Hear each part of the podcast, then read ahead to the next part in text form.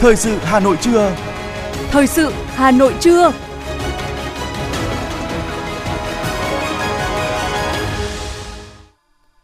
Kính chào và cảm ơn quý vị thính giả đang nghe chương trình thời sự của Đài Phát thanh Truyền hình Hà Nội. Chương trình trưa nay, thứ sáu ngày 30 tháng 12 năm 2022 sẽ chuyển tới quý vị một số nội dung chính sau đây. Nhiệm vụ đặt ra trong việc thực hiện chính sách giảm nghèo bền vững là rất nặng nề để không ai bị bỏ lại phía sau, nhấn mạnh của Phó Thủ tướng Lê Minh Khái tại hội nghị tổng kết 20 năm thực hiện chính sách tín dụng đối với người nghèo và các đối tượng chính sách khác. Tổng sản phẩm trong nước GDP năm nay ước tăng tới 8,02%. Đây là mức tăng trưởng GDP cao nhất trong 10 năm qua. Liên tiếp các trường hợp bị tai nạn nghiêm trọng do tự chế và sử dụng pháo nổ, cảnh báo về nguy hiểm khi sử dụng pháo vào dịp Tết và lễ hội. Các vụ cháy trong năm tại Hà Nội làm 23 người thiệt mạng, 17 người bị thương, thiệt hại về tài sản ước tính 19 tỷ đồng. Trong phần tin thế giới có những tin chính như sau. Pele, cầu thủ bóng đá huyền thoại người Brazil, một trong những vận động viên vĩ đại và nổi tiếng nhất trong lịch sử hiện đại, đã qua đời ở tuổi 82. Sự bùng nổ số ca nhiễm COVID-19 ở Trung Quốc khi nước này dỡ bỏ các biện pháp hạn chế có thể tạo ra cơ hội cho các biến thể mới xuất hiện. Sau đây là nội dung chi tiết. Thưa quý vị, Chủ tịch Quốc hội Vương Đình Huệ vừa ký ban hành nghị quyết của Ủy ban Thường vụ Quốc hội về việc tổ chức lấy ý kiến nhân dân đối với dự thảo luật đất đai sửa đổi. Thời gian lấy ý kiến nhân dân về dự thảo luật đất đai sửa đổi bắt đầu từ ngày 3 tháng 1 đến ngày 15 tháng 3 năm 2023 với toàn bộ nội dung dự thảo. Mục đích của việc tổ chức lấy ý kiến nhân dân nhằm phát huy quyền làm chủ, huy động trí tuệ, tâm huyết, thể hiện ý chí nguyện vọng của nhân dân để hoàn thiện dự thảo, tạo sự thống nhất và đồng thuận của nhân dân đối với chủ trương, đường lối của Đảng, chính sách, pháp luật của nhà nước về đất đai. Thưa quý vị và các bạn, nhiệm vụ đặt ra trong việc thực hiện chính sách giảm nghèo bền vững là rất nặng nề, để không ai bị bỏ lại phía sau. Đây là nhấn mạnh của Phó Thủ tướng Lê Minh Khái tại hội nghị tổng kết 20 năm thực hiện chính sách tín dụng đối với người nghèo và các đối tượng chính sách khác. Trong 20 năm qua, hoạt động tín dụng chính sách xã hội luôn nhận được sự quan tâm lãnh đạo chỉ đạo của Đảng, Nhà nước, Quốc hội, đặc biệt là sự quan tâm chỉ đạo sát sao trực tiếp toàn diện của Chính phủ, Thủ tướng Chính phủ, sự vào cuộc quyết liệt của Ngân hàng Nhà nước Việt Nam, các bộ ngành trung ương, cấp ủy chính quyền địa phương, sự phối hợp chặt chẽ của các tổ chức chính trị xã hội và sự đồng tình ủng hộ của người dân trong cả nước. Bà Nguyễn Thị Hồng, Thống đốc Ngân hàng Nhà nước Việt Nam, Chủ tịch Hội đồng Quản trị Ngân hàng Chính sách Xã hội nói. Đến ngày 31 tháng 10 năm 2022, tổng dư nợ chính sách tín dụng đạt 278.895 tỷ đồng, tăng 270.264 tỷ đồng, gấp 32 lần. Tốc độ tăng trưởng dư nợ bình quân hàng năm đạt 21,1%. Hiện nay, hơn 6,4 triệu hộ nghèo, hộ cận nghèo và các đối tượng chính sách đang còn dư nợ tại ngân hàng. Phó Thủ tướng Lê Minh Khái đánh giá cao các bộ ngành địa phương, Ủy ban Mặt trận Tổ quốc và các tổ chức chính trị xã hội các cấp đã phối hợp triển khai thực hiện có hiệu quả chính sách tín dụng đối với người nghèo và các đối tượng chính sách khác theo Nghị định số 78 của Chính phủ trong suốt 20 năm qua. Phó Thủ tướng Lê Minh Khái nhấn mạnh.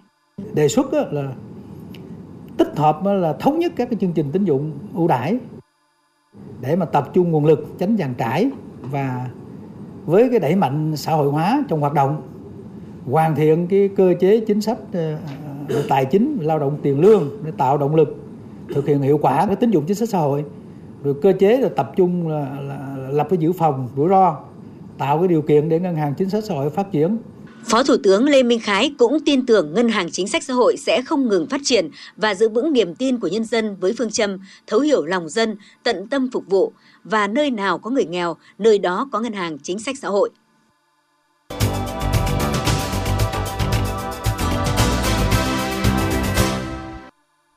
Thưa quý vị và các bạn, tối qua, Chủ tịch Liên đoàn Lao động thành phố Hà Nội đã trực tiếp đến thăm, động viên và tặng quà công nhân lao động Công ty Cổ phần Công trình Giao thông Hà Nội đang làm việc tại công trình sửa chữa đường Yên Phụ.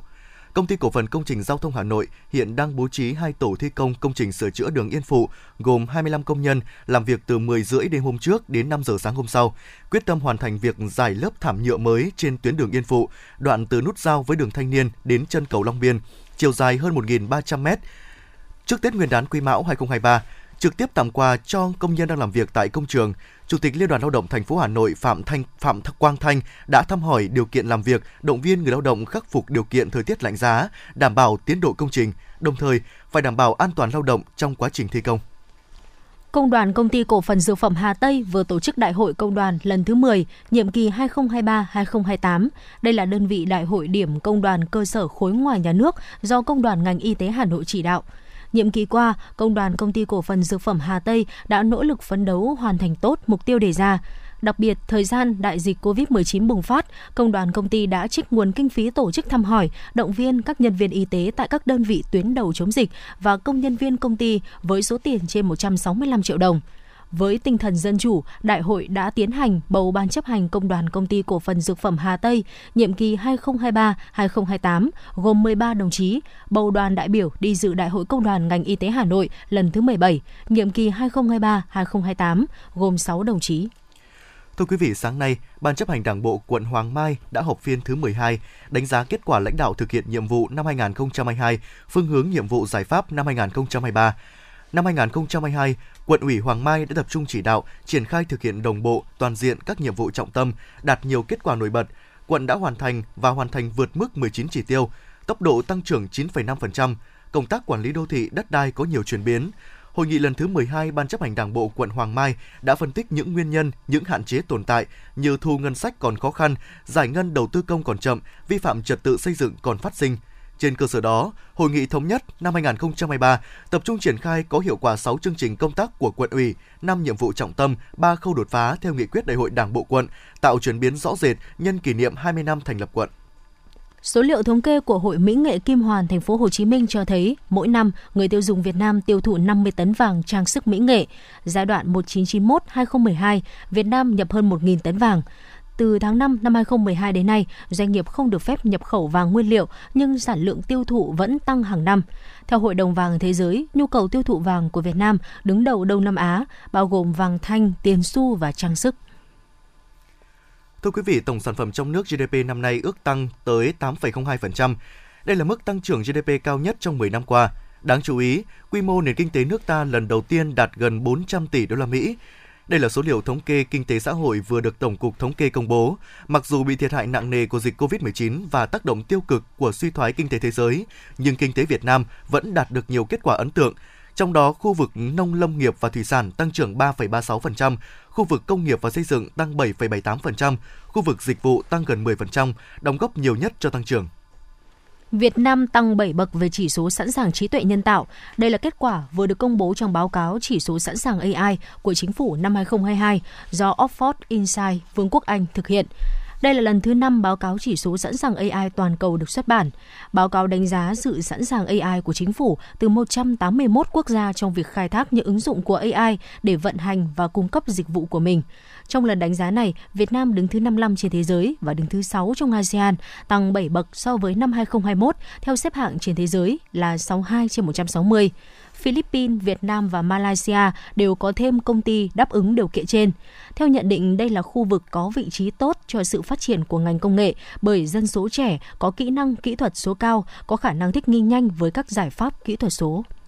Thưa quý vị và các bạn, chuyển đổi số là xu thế tất yếu, góp phần thúc đẩy tăng trưởng kinh tế, nâng cao năng suất lao động, năng lực cạnh tranh. Tuy nhiên, một số lượng lớn các doanh nghiệp chưa thực sự quan tâm đến chiều sâu trong chuyển đổi số, tức là chuyển đổi theo tiêu chí khoa học, thay đổi chiến lược, kế hoạch phát triển phù hợp. Theo đánh giá của Bộ Thông tin Truyền thông, công tác chuyển đổi số đã có những bước tiến rõ ràng cho qua 3 năm thực hiện, đồng thời tạo ra làn sóng về chuyển đổi số trong các doanh nghiệp.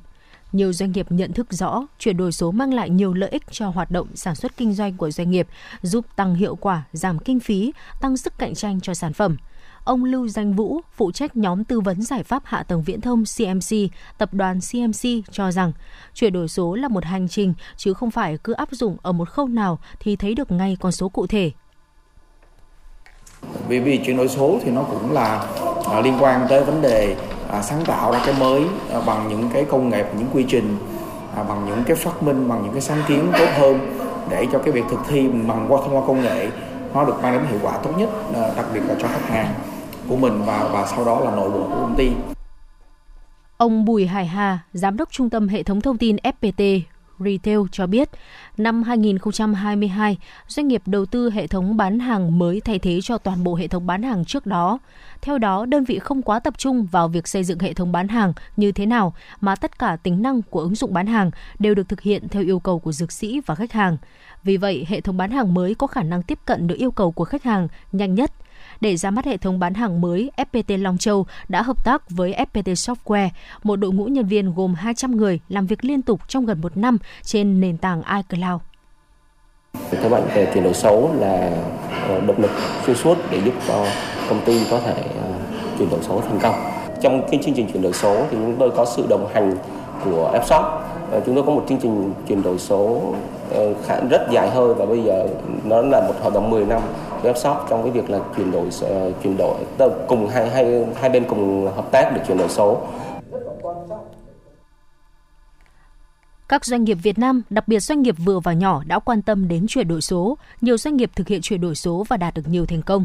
Tuy nhiên, vẫn có một số lượng lớn các doanh nghiệp chưa thực sự quan tâm đến chiều sâu là đánh giá mức độ chuyển đổi số của doanh nghiệp chi tiết theo tiêu chí khoa học, rõ ràng, từ đó có những thay đổi chiến lược, kế hoạch phát triển phù hợp – Ngoài ra, việc hỗ trợ doanh nghiệp chuyển đổi số theo Nghị định 80 vẫn còn nhiều khó khăn trong việc phân rõ nguồn vốn doanh nghiệp phải đóng góp và nguồn vốn nhà nước hỗ trợ trong thủ tục lập và thanh quyết toán kinh phí hỗ trợ. Do đó, cần đơn giản hóa thủ tục cơ chế chính sách với doanh nghiệp mạnh dạn tham gia chuyển đổi số. Vấn đề nữa cần chú ý là bảo mật thông tin, bởi nếu không bảo đảm an toàn thông tin tốt là nguy cơ lớn với doanh nghiệp. Chính phủ và các bộ ngành cũng cần có chính sách khuyến khích, có chương trình đào tạo tốt cho doanh nghiệp về vấn đề bảo mật thông tin, dữ liệu.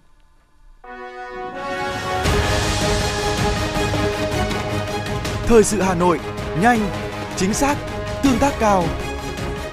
Thời sự Hà Nội, nhanh, chính xác, tương tác cao.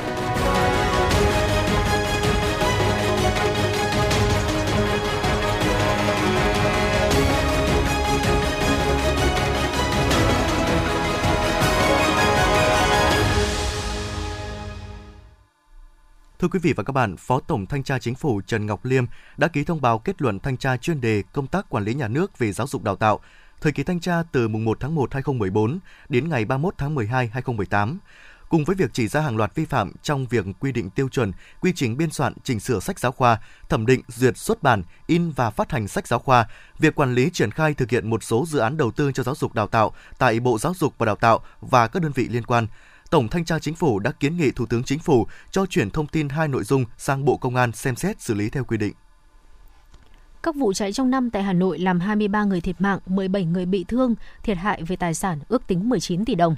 Đó là những con số tổng kết của lực lượng cảnh sát phòng cháy chữa cháy và cứu nạn cứu hộ Công an thành phố Hà Nội – Đáng lưu ý, sau 2 tháng thực hiện cao điểm tổng kiểm tra, kiểm soát công tác phòng cháy chữa cháy, 100% đơn vị thuộc Công an và Ủy ban Nhân dân cấp xã đã hoàn thành việc ra soát, kiểm tra trước thời hạn 3 ngày theo yêu cầu của Bộ Công an.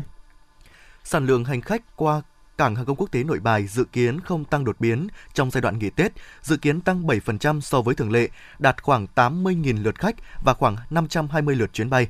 Hiện nay sân bay Nội Bài đã huy động tối đa phương tiện, tăng cường lực lượng an ninh điều tiết, đảm bảo luồng tuyến giao thông thuận lợi cho hành khách. Cảng hàng không quốc tế Nội Bài khuyến cáo, thay vì sử dụng phương tiện cá nhân, hành khách nên cân nhắc lựa chọn các phương tiện công cộng hoặc xe đưa đón sân bay của các hãng hàng không. Đây cũng là cách vừa giúp giảm ùn tắc, vừa tiết kiệm chi phí. Theo thống kê từ Cục Đăng kiểm Việt Nam, từ năm 2018 đến nay, qua công tác kiểm tra giám sát, đơn vị đã phát hiện và xử lý kỷ luật đối với 240 cá nhân, trong đó 10 trường hợp tại các đơn vị đăng kiểm thuộc Cục, 60 trường hợp tại các đơn vị đăng kiểm thuộc Sở Giao thông Vận tải và 170 trường hợp tại các doanh nghiệp đăng kiểm tư nhân. Thu hồi giấy chứng nhận hoạt động của một trung tâm và hai đăng kiểm viên là lãnh đạo trung tâm có vi phạm nghiêm trọng. Bắt đầu từ hôm nay, Sở Giao thông Vận tải Hà Nội sẽ điều chỉnh tổ chức giao thông tại một số khu vực điểm đen giao thông. Nút giao thông đường Lương Thế Vinh Tố Hữu thuộc quận Nam Từ Liêm là một trong những điểm thường xuyên xảy ra ùn tắc giao thông. Theo thông báo từ Sở Giao thông Vận tải, từ ngày 30 tháng 12, phương tiện bị cấm rẽ trái từ Tố Hữu đi Lương Thế Vinh, hướng đi Quất Duy Tiến, các phương tiện di chuyển đi thẳng quay đầu trên đường Tố Hữu trước tòa nhà Tây Hà để đi Lương Thế Vinh. Ba điểm ùn tắc khác cũng được điều chỉnh trong đợt này là khu vực Cống Trung Văn, quận Nam Từ Liêm, nút giao Lê Văn Lương, Nguyễn Tuân, Hoàng Minh Giám, quận Thanh Xuân, nút giao Quang Trung, Chu Văn An, quận Hà Đông. Sở Giao thông Vận tải thành phố Hà Nội đã yêu cầu ban duy tu các công trình hạ tầng giao thông triển khai công tác lắp đặt biển báo. Số ca phải nhập viện cấp cứu do ngộ độc rượu cấp tính đang tăng cao thời gian gần đây. Điều đáng nói, Trung tâm chống độc, Bệnh viện Bạch Mai tiếp nhận hàng loạt trường hợp nam giới uống rượu nhiều mà không ăn gì, dẫn đến hôn mê do hạ đường huyết trầm trọng. Tiến sĩ bác sĩ Nguyễn Trung Nguyên, giám đốc trung tâm chống độc khuyến cáo tình trạng hạ đường huyết trầm trọng do rượu có nguy cơ cao dẫn tới hôn mê sâu, gây tổn thương não, còn có trường hợp uống liên tục vài ngày, sau đó rơi vào tình trạng nhiễm toan chuyển hóa, viêm tụy cấp, chưa kể trường hợp phổ biến là viêm gan, sơ gan do rượu. Chừng nào thói quen uống nhiều rượu hay là chuốc rượu còn phổ biến thì chừng đó gánh nặng bệnh tật do rượu còn tăng. Thưa quý vị và các bạn, năm 2023 là năm thứ ba chính phủ cho phép người dân sử dụng pháo hoa vào dịp lễ Tết. Chính vì vậy, sản phẩm pháo hoa của nhà máy Z121 đang được người dân tìm mua, khiến giá pháo hoa tăng chóng mặt. Năm nay nhà máy cũng đã nghiên cứu sản xuất, đưa ra thị trường một số loại pháo hoa mới nên sức hút càng tăng. Tuy nhiên, việc mua bán cần phải theo đúng quy định của pháp luật. Người dân cần mua hàng tại các cửa hàng được phép kinh doanh, chứ không được mua tùy tiện trên mạng xã hội, tránh tiền mất tật mang. Cứ đến gần Tết Nguyên đán, thị trường pháo hoa G121 lại rất sôi động bởi nhu cầu ngày càng cao của người dân. Năm nay, nhiều loại pháo hoa mới nên đã thu hút được sự tò mò, khiến mặt hàng này trở nên hot hơn bao giờ hết. Đặc biệt là loại dàn phun hoa được bán ra thị trường có tầm bắn cao hơn từ 5 đến 20 mét, tạo ra nhiều màu sắc khác nhau. Nắm bắt xu thế, trên mạng xã hội, sản phẩm pháo hoa này được bán công khai để kiếm lời, gấp từ 2 đến 3 lần so với giá niêm yết. Hiện nay, nhà máy C121 phân phối tại hệ thống 206 cửa hàng ở 56 tỉnh thành trên toàn quốc. Mỗi người dân được mua tối đa 3 sản pháo hoa tại các cửa hàng – để đảm bảo tính pháp lý, trên mỗi sàn pháo hoa in rõ chủng loại, số lô, địa chỉ sản xuất, hướng dẫn sử dụng. Người mua cũng được cung cấp đầy đủ hóa đơn chứng từ hợp lệ để xuất trình cho các cơ quan chức năng kiểm tra. Như vậy có thể thấy, người dân cần phải rất thận trọng khi mua sản phẩm pháo hoa. Bởi căn cứ theo Nghị định 137 của Chính phủ, người dân chỉ được phép mua cơ sở kinh doanh hợp pháp theo quy định của pháp luật. Việc mua bán, tàng trữ khi mua bán qua các trang mạng xã hội đều bị xử lý theo quy định của pháp luật. Theo đại diện các cửa hàng G121, để tránh tiếp tay, gây náo loạn thị trường pháo hoa, người dân nên giao dịch trực tiếp tại các cửa hàng được ủy quyền, xác lập giấy tờ, hợp đồng rõ ràng để có căn cứ giải quyết khi phát sinh tranh chấp, hàng giả hàng nhái. Đồng thời, hạn chế giao dịch qua điện thoại, mạng xã hội để hạn chế rủi ro. Bà Nguyễn Tố Quyên, nhân viên kinh doanh pháo hoa, nhà máy G121 cho biết. Từ ờ, năm ngoái năm nay thì ờ, người khách hàng đến đây hỏi nhiều về dàn phun hoa và dàn phun viên hiện giờ thì ờ, dàn phun hoa là nhà máy là, là, là hiện giờ là bọn mình chưa có hàng do nhà máy chưa cấp dàn phun viên thì bán với giá là 308 nghìn đồng một dàn Hiện đang tồn tại nhiều tài khoản ngân hàng giả mạo, không chính chủ, do đó người dân không nên tin tưởng để tránh sập bẫy lừa đảo. Trung tá Nguyễn Thị Thủy, Phó đội trưởng đội cảnh sát điều tra tội phạm về kinh tế và chức vụ công an quận Bắc Từ Liêm cho biết. Thủ đoạn của các đối tượng là vận chuyển hàng hóa về Hà Nội thông qua ừ, các ờ, bưu cục hoặc là các đơn vị chuyển phát nhanh. Và thông thường là trên bao bì là đối tượng không ghi tên địa chỉ người nhận mà chỉ ghi số điện thoại. Và tất cả những cái giao ừ, ghi số điện thoại để tránh sự phát hiện của, của cơ quan công an.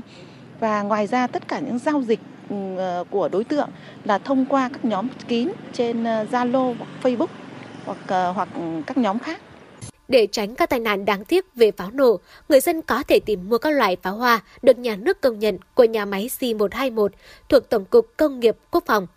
Thực tế nhu cầu của người dân hiện nay quá lớn, trong khi các đại lý chính thức không đủ khả năng đáp ứng. Do đó không ít người đã chấp nhận mua pháo hoa trên mạng với giá cao hơn nhiều. Tuy nhiên, việc mua bán cần phải theo đúng quy định của pháp luật. Người dân cần mua hàng tại các cửa hàng được phép kinh doanh, chứ không được mua tùy tiện trên mạng xã hội, tránh tiền mất, tật mang.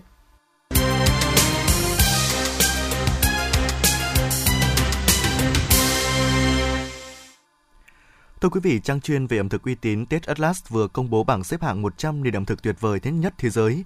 Và trong 20 vị trí dẫn đầu ở khu vực Đông Nam Á chỉ có hai đại diện là Indonesia ở vị trí thứ 16 và Việt Nam xếp vị trí thứ 20. Với mỗi nền ẩm thực, Tết Atlas đưa ra món ăn nổi tiếng dựa theo độ phổ biến đối với du khách. Trường hợp Việt Nam, danh sách bao gồm phở, bánh mì, bánh xèo, chả giò, bún bò Huế, bún chả, bánh cuốn, gỏi cuốn, bún riêu, cơm tấm, bún thịt nướng, vân vân. Tháng 10 vừa qua, trang này cũng đưa phở Việt Nam vào danh sách 100 món ăn ngon và nổi tiếng nhất thế giới.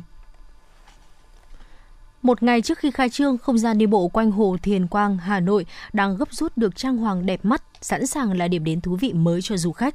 Sở Giao thông Vận tải Hà Nội cũng thông báo phân luồng tổ chức giao thông phục vụ hoạt động thí điểm không gian đi bộ khu vực phố Trần Nhân Tông và phụ cận. Thời gian thực hiện thí điểm bắt đầu từ ngày 31 tháng 12 năm 2022 đến ngày 31 tháng 12 năm 2023 thời gian hoạt động tuyến phố đi bộ vào hai ngày thứ bảy và chủ nhật hàng tuần, giờ hoạt động mùa hè từ 7 giờ 30 phút ngày thứ bảy đến 24 giờ ngày chủ nhật, mùa đông từ 8 giờ thứ bảy đến 24 giờ chủ nhật. Theo đó, phương án phân luồng tổ chức giao thông cụ thể như sau: cấm toàn bộ các phương tiện lưu thông trên phố Trần Nhân Tông và các đoạn đường lân cận.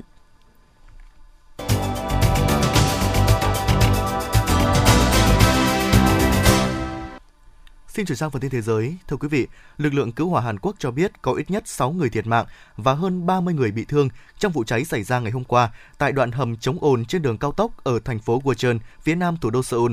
Hỏa hoạn xảy ra vào lúc 13 giờ 49 theo giờ địa phương, 11 giờ 49 theo giờ Việt Nam, bên trong đường hầm Woncheon dọc theo đường cao tốc Second Gyeongjin, nối thành phố cảng Incheon ở miền Tây với thành phố Seongnam. Khoảng 20 người đang được chữa trị do hít phải khói. Số người thiệt mạng có thể còn tăng Thông tin ban đầu cho thấy lửa bùng lên sau khi một xe buýt và xe tải va chạm. Hỏa hoạn đã lan nhanh đến đường hầm, khiến khói bốc lên dày đặc. Khoảng 50 xe cứu hỏa, 140 nhân viên cứu hỏa và trực thăng đã được điều đến hiện trường để dập lửa. Nhà chức trách khẳng định sẽ làm rõ nguyên nhân vụ cháy ngay khi kiểm soát được hỏa hoạn. Số nạn nhân thiệt mạng trong vụ cháy sòng bài ở thành phố Poipet, tỉnh Banteay, Minchey, miền Tây Campuchia đã tăng lên 19 người. Hiện còn khoảng 30 nạn nhân vẫn chưa được tìm thấy. Theo cảnh sát Campuchia, vụ hỏa hoạn xảy ra tối 28 tháng 12 tại khu tổ hợp sòng bài và khách sạn Grand Diamond City ở thành phố Poipet, giáp biên giới Thái Lan.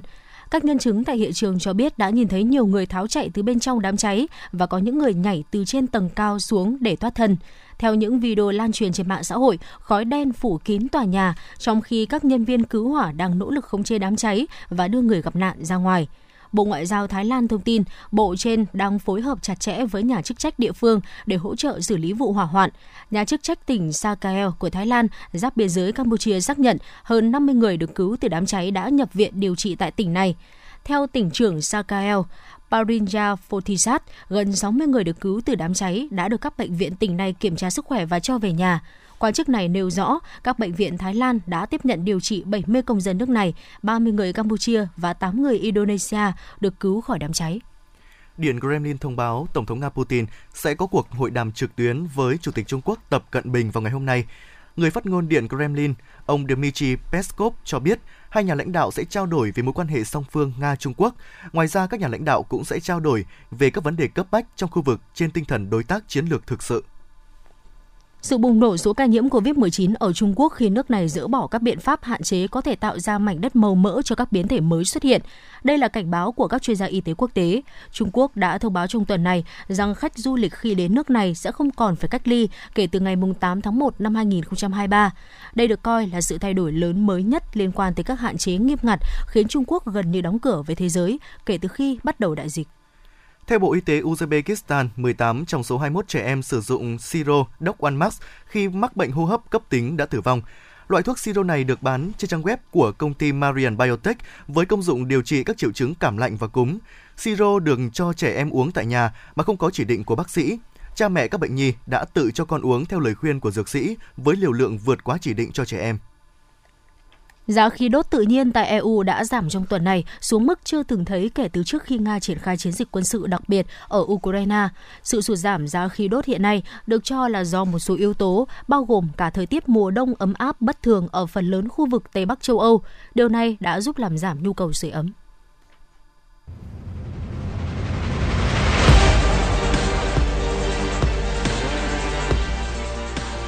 Bản tin thể thao Bản tin thể thao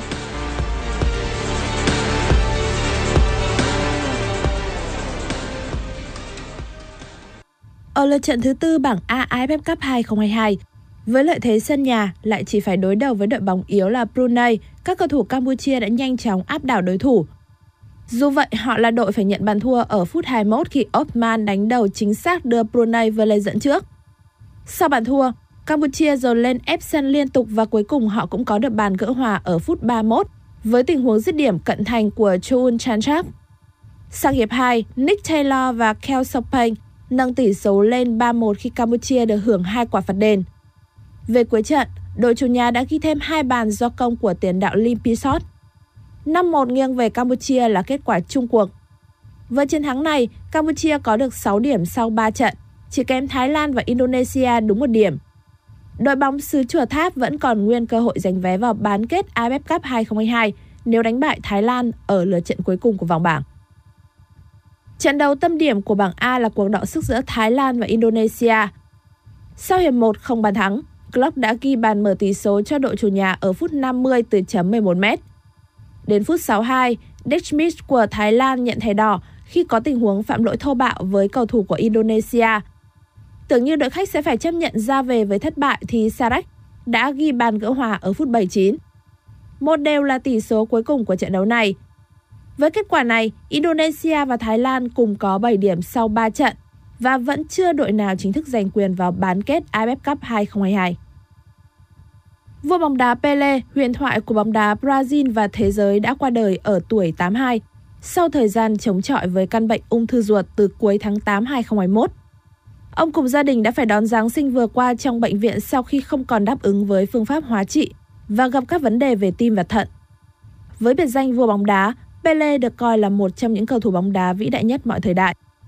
Vào năm 1999, cùng với cầu thủ người Argentina Diego Maradona, ông được Hiệp hội Lịch sử và Thống kê bóng đá thế giới bầu chọn là cầu thủ xuất sắc nhất thế kỷ 20. Cũng trong năm đó, ông được Ủy ban Olympic Quốc tế bầu chọn là vận động viên của thế kỷ và được tạp chí Time đưa vào danh sách 100 người có ảnh hưởng lớn nhất thế giới.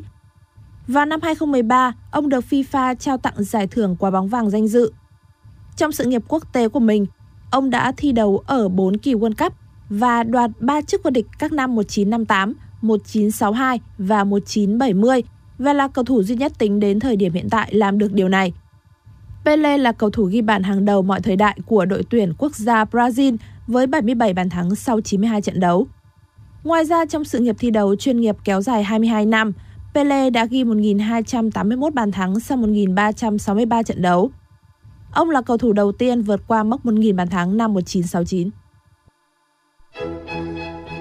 Dự báo thời tiết khu vực Hà Nội ngày và đêm 30 tháng 12. Trời nhiều mây không mưa, gió bắc cấp 2, cấp 3, trời rét đậm, nhiệt độ từ 10 tới 12 độ C. Quý vị và các bạn vừa nghe chương trình thời sự của Đài Phát thanh Truyền hình Hà Nội, chỉ đạo nội dung Nguyễn Kim Khiêm, chỉ đạo sản xuất Nguyễn Tiến Dũng, tổ chức sản xuất Xuân Luyến, đạo diễn Hoa Mai, phát thanh viên Võ Nam Phương Nga cùng kỹ thuật viên Kim Thoa phối hợp thực hiện. Xin kính chào, hẹn gặp lại quý vị và các bạn trong chương trình thời sự 19 giờ tối nay.